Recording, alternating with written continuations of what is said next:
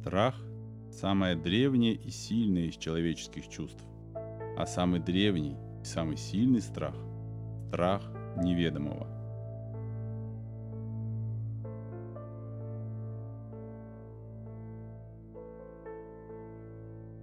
Добрый день, дорогие друзья, с вами Виталий Королёв и подкаст «Не ДНД».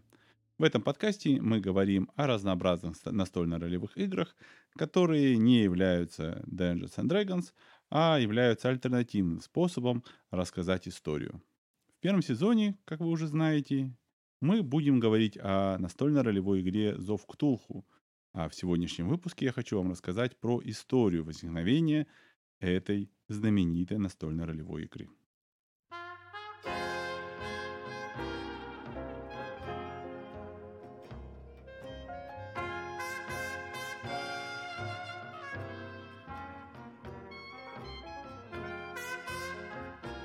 Зов Ктулху — это настольная ролевая игра, созданная по мотивам произведений Говарда Филиппа Лавкрафта, который называется «Мифы Ктулху». Название ролевой системы относится, к, наверное, к одному из самых знаменитых его рассказов, э, который так и называется «Зов Ктулху». Игра разрабатывается компанией Хаусиум. Первое издание было выпущено в 1981 году. А к настоящему времени выпущена уже седьмая редакция игры. Мастером игры называют хранитель тайных знаний или просто хранитель. Но это многие из вас знают. А с чего же началось, откуда же появился сам Зов Ктулху? Ну, попробуем разобраться и попробуем начать э, с э, компании Хаосиум. Компания Хаосиум появилась в 1975 году. Э, Грег Стаффорд, ее бессменный до определенного времени руководитель и основатель, создал ее фактически, как и многие знаменитые американские компании того периода, у себя дома или в гараже в а, Окленде. А, целью э, создания этой компании была публикация настольной ролевой игры «Белый медведь» и «Красная луна», которую позже переименовали в «Путь дракона». И это настольная игра, которая существовала в мире Глоранта. Позже, в 1978 году, из этой настольной игры Стивен Перри, сотрудник Грега, создал ролевую систему RuneQuest, ради которой было, были разработаны правила. Эти правила назывались Basic Role Playing System. Очень интересные правила, которые основывались на том, что у персонажа имелся набор характеристик и набор навыков, и необходимо было бросать d сотые кубики, то есть 2 кубика d десятый и процентник. Для, того, для успеха необходимо было выкинуть ниже, чем уровень развития навыка. Но это, в принципе, достаточно логично, потому что есть, чем э, более у вас развит навык, тем чем выше это число, тем легче выкинуть это значение. Да-да-да, а, вы все правильно понимаете. В самом начале компания Хаосиум делала героическое фэнтези. То есть э, правила, на которые потом были основаны, основаны Зов Ктулху, это правила, написанные изначально для э, мускулистых э, варваров и храбрых лучников и прочих тому подобных волшебников и магов, которые э, сражаются с чудовищами, спасают принцесс, добывают сокровища и занимаются всеми вот такими прекрасными, хорошо известными нам э, вещами по Dungeons and Dragons. А, тогда, незадолго до этого, а, вот как раз в 70-х, а, Dungeons and Dragons переживала, ну, самый пик расцвета своего, своей славы. Самое такое вот бум, все набиралось, множество энтузиастов создавали настольно-ролевые игры, которые бы, которые старались походить э, в, во всем, если не во многом, именно на перво, первооснову, созданную Гэри Гэггексом. Вот. Э, и компания Хаусиум не была каким-то большим исключением. RuneQuest э, был достаточно успешен, он э, хорошо продался, потом на его основе появилось довольно-таки много, других систем, и вот в частности можно упомянуть о том, что и ElfQuest, и Stormbringer, и много других систем, которые были Pendragon про Артура, э, про короля Артура, например, тоже было основано тогда же, и тоже компания Хаусим все это делала. Вот. Но Мы давайте вернемся к Зову Ктулху. История самого, самой системы начинается в 1980 году. Несмотря на то, что э, система Зов Ктулху появилась в 81 но началась она немножко раньше. И даже больше того, изначально в ней не было автора, в этой истории не было автора Сэнди Питерсона, э, и не было, не называлась она «Зовом Ктулху», а была э, вообще немножко другой системой, она называлась э, «Темные миры». Это была первая попытка компании Хаосиум создать настольно-ролевую игру по лавкрафтовским мирам. Для нее для Хаосиум э, некто Курт Луц э, написал готическую РПГ Dark Worlds.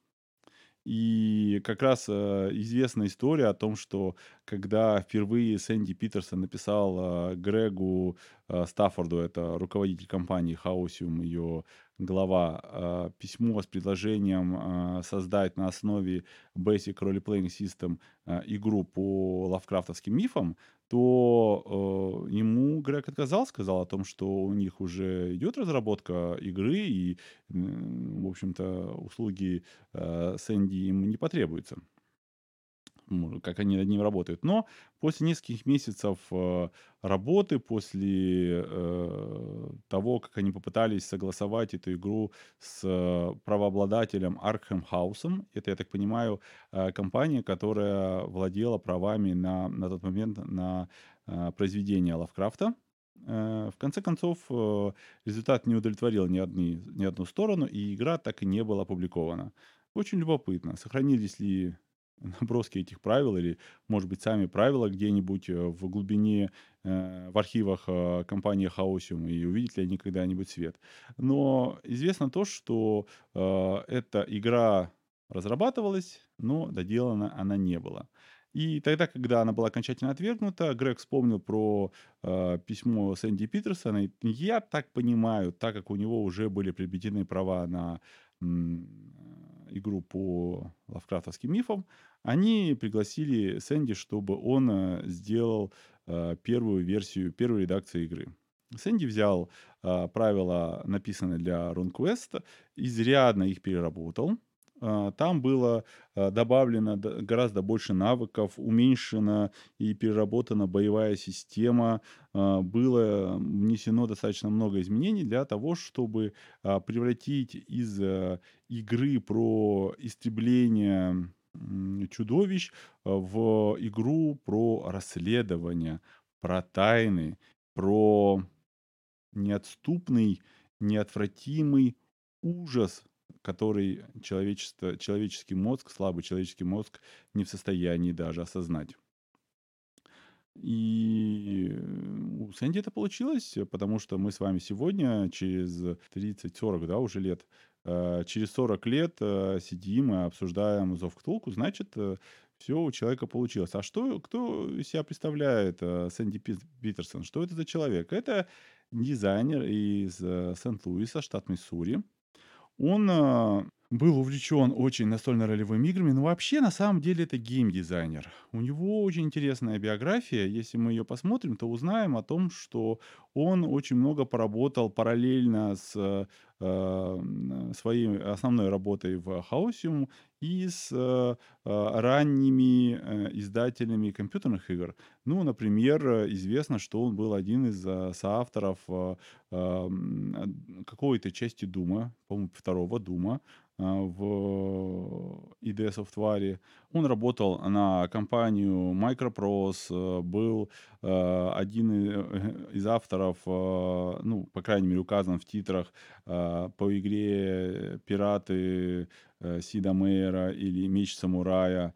Он работал над видеоиграми Darklands, Hyperspeed, Lightspeed. Значит, больше того, он даже приложился и каким-то образом участвовал в создании самой первой цивилизации.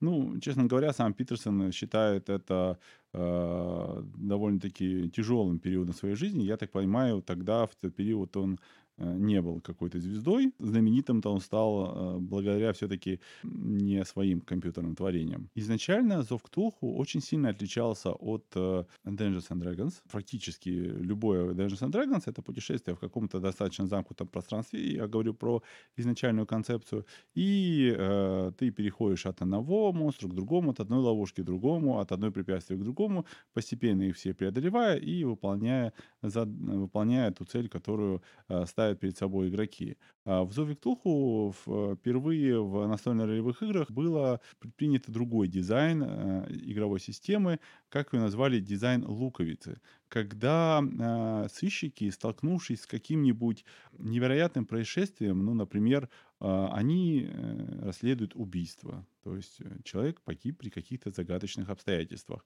Начиная снимать кожицу за кожицей, слой за слоем этой луковицы постепенно, чем глубже они подвигаются к сердцевине произошедшего, тем а, больше ужасных подробностей открываются а, перед их взором, тем а, больше они узнают э, о глобальном заговоре, который угрожает всему человечеству. И размер этого заговора по изначальной задумке игровой системы настолько велик, что предполагается, предполагалось в самом начале, что все персонажи либо а, погибнут, либо сойдут с ума, а, ну, если не все, то большая часть в попытке предотвратить этот заговор. Атмосфера, основной атмосферой игры была атмосфера отчаяния и безысходности перед э, надвигающимся ужасом, с которым сделать совершенно ничего нельзя. Ну или очень-очень-очень сложно. И это Э, ну, прям скажем, необычный взгляд на вещи очень сильно поразил игроков и критиков. Я, когда, если посмотреть на э, отзывы о первом издании, то там, например, вот такое отзывы, такое отзывы есть, что о первой кампании по зову Ктулху, которая называлась «Тени Йоксатота». Это 72-страничная кампания, а, которая состояла из э, семи приключений, э, связанных между собой. А, в ней э, сыщики должны были бороться с Орденом Серебряных Сумерек, который задумал поднять древний город Рельех из глубин Тихого океана и пробудить Ктулху и уничтожить мир. Вот Джон Анил из Blackgate так сказал тогда об этой кампании. Игроков которые считают Ктулху и его миньонов просто большими ДНД-монстрами, которых можно превратить в кучу экспы, ожидает жестокое пробуждение. Особенностью компании Тени, Тень Яксатота, которая стала потом стандартом для компании для Зова Ктулху, было то, что каждом отдельном приключении были подсказки и какие-то улики, которые сыщики могли использовать для дальнейших приключений. Ну, то есть это компания, состоящая как бы из отдельных приключений, но в каждом из приключений есть идеи и зацепки для будущих приключений, для того, чтобы им лучше было раскрыть э, загадки. И также в этой системе впервые применили раздаточные материалы. Вообще раздаточные материалы, как, отдельная визуальная часть, тактильная часть э, а, настольной ролевой игры это вообще, по-моему, изобретение именно компании Хаосиум. Вершины они достигли в, компа- в такой компании, как Маски Генерал Татеп и Ужас в Восточном экспрессе по 84 и, соответственно, 91 года, когда э, в коробке с игрой, да, это она, они продавались именно в, как в коробках, можно было найти вот для Ужаса в Восточном экспрессе, например, паспорта, куда можно было вклеить э, Э, фотографии игроков для того, чтобы у них вот были свои паспорта путешественников, которые в этом экспрессе едут, и, соответственно, с ними случаются какие-то события. Или, например, э, там были вырезаемые из плотного картона э, части артефактов, которые они ищут, или там был свиток, запечатанный печатью, который сыщики могли в процессе игры найти вот, билеты на поезд, э, вырезки из газет и прочее, прочее, прочее. В принципе, потом вот эти вот э, раздаточные материалы, если вы посмотрите практически на любую компанию по Зову Ктулху или даже просто приключения по Зову Ктулху, то это считается вообще хорошим тоном прикладывать подобные вещи к, к игре. Даже если это ваншот. Первые четыре редакции, которые выходили в 83, 86, 89 годах, не очень сильно отличались друг от друга. Они скорее отличались э, некой подачей информации. А, в редакции 81 года, например, а, правила Basic Role Playing System, это система, на которой основан Зов Ктулху, э, лежали отдельной брошюрой. А во второй редакции они были объединены вместе. Там, в третьей редакции э, общая, кни... общая книга была разделена на книгу сыщика и книгу хранителя. Значит, э, кстати, первые три редакции выходили не в виде книг отдельных, они выходили в виде коробочных изданий. То есть это была коробка, в которой лежало несколько брошюр. И больше всего это было похоже на современные стартеры настольно-ролевых игр, там, как для ДНД или еще для чего-то. То есть там были и кубики, и э, книги, и все-все-все, что необходимо. Там был, по-моему, справочник по 20-м годам, в которых описывалась всю, вся вот эта атмосфера 20-х годов, все, что не касается мифов Ктулху и все вот этой вот э, конкретно лавкрафтовщины. А отдельно было, соответственно, правило для хранителя, где уже описывались э, всякие монстры и чудовища и прочее, прочее, прочее. А отдельно был э, книга для правил для игроков, где описывались э, то, как игроки должны, соответственно, себя вести, как они должны играть а, в эту игру. Четвертая редакция уже вышла в виде отдельной книги и э, в мягкой обложке. И в нее добавили еще, по-моему, несколько а, брошюр. Да. Значит, а определенным знаком и поворотом в Зове Ктулху появился выход в 1992 э, году пятой редакции, потому что это была одна из самых долгоиграющих э, редакций этой системы, потому что а, следующая появилась только в 2004 году. И пятая редакция была, э, на ней появилось имя Лина Виллиса. Это в качестве автора этой системы. Вообще, Лин Уиллис, э, помимо Сэнди Питерсона и Грега Стаффорда, это очень примечательный человек. Знаете, некотором, в некотором смысле это человек, э, которому мы обязаны тем, тому, что э, Зов Ктулху вообще сохранился.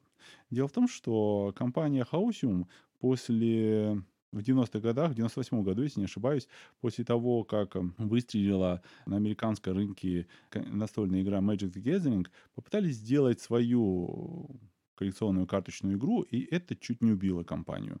ККИ Мифос э, появилась, была провальной, была закрыта. Так, в 98 году, да, э, была закрыта. И потом э, Сэнди Питерсон и Грег Стаффорд подали в отставку с руководящих постов этой компании и фактически остались, правда, там акционерами. А, фактически перехватил а, бразды, если не правления, но то, по крайней мере, э, как главным редактором а, и хранителем всех знаний остался Лин Уиллис, Чарли Кранк. Это старые тоже сотрудники компании, которые провели ее через 2000-е годы. В 2001 году была издана книга так называемое издание в честь 20-летия э, Зова Ктулху. Это было юбилейное издание, и а, она была выпущена в виде такого лимитированного тома в, с, в искусственной коже, там, с тиснением, все очень красиво. И в 2004 году она была изменена, там было очень много доработано, изменено, потому что вот э, все 90-е годы выпускалось э, разные версии пятой редакции. 5.5, 5.6, 5.6.1 это э, в 2001 году было вот такое вот издание. Вот. В 2004 году появилось шестое издание Зова Ктулху, с, каким, с кем вы могли бы, наверное, познакомиться. Большая часть наших слушателей, скорее всего, познакомилась с Зовом Ктулху именно с шестого издания 2004 года. Там было практически полностью то же самое содержание, что в юбилейном издании э, на 20, на 20, на 20-ю годовщину но только несколько более простое э, оформление, и э, там были версии в твердой обложке, в мягкой обложке и впервые в виде электронных э, файлов. В 2014 году появилось седьмое издание на Кикстартере, чему предшествовало возвращение в компанию Грега Стаффорда и Сэнди Питерсона. Кстати, у Сэнди Пендерсона есть еще одна интересная заслуга.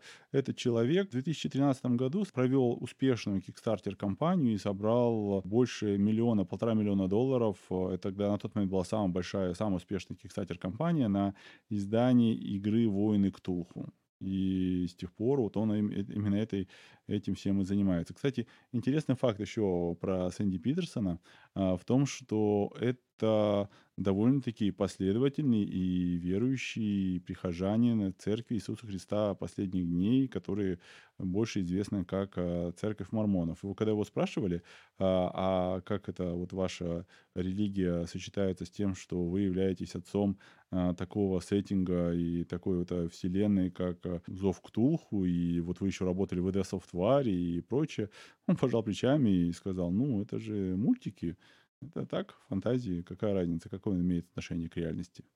Ну, то есть очень практичный и трезвый человек, несмотря на то, что э, вот относится к такой вот э, неоднозначно с неоднозначной репутацией церкви. Сейчас э, он, вот его, его компания Green Eyes Games э, занимается популяризацией мира Ктулху вот и на основе именно э, войн Ктулху. А в 2015 году Питерсон и Грег Стаффорд вернулись в Хаосиум, в руководство компании Хаосиум после успешного сбора денег на новую редакцию, седьмую редакцию правил, в которой очень много все переработали, изменили, и ими сейчас мы и пользуемся. На этом мы заканчиваем историю создания настольной ролевой игры Зов Ктулху. В следующем выпуске мы расскажем о том, как в нее играть. Будет обзор игровой механики. До новых встреч!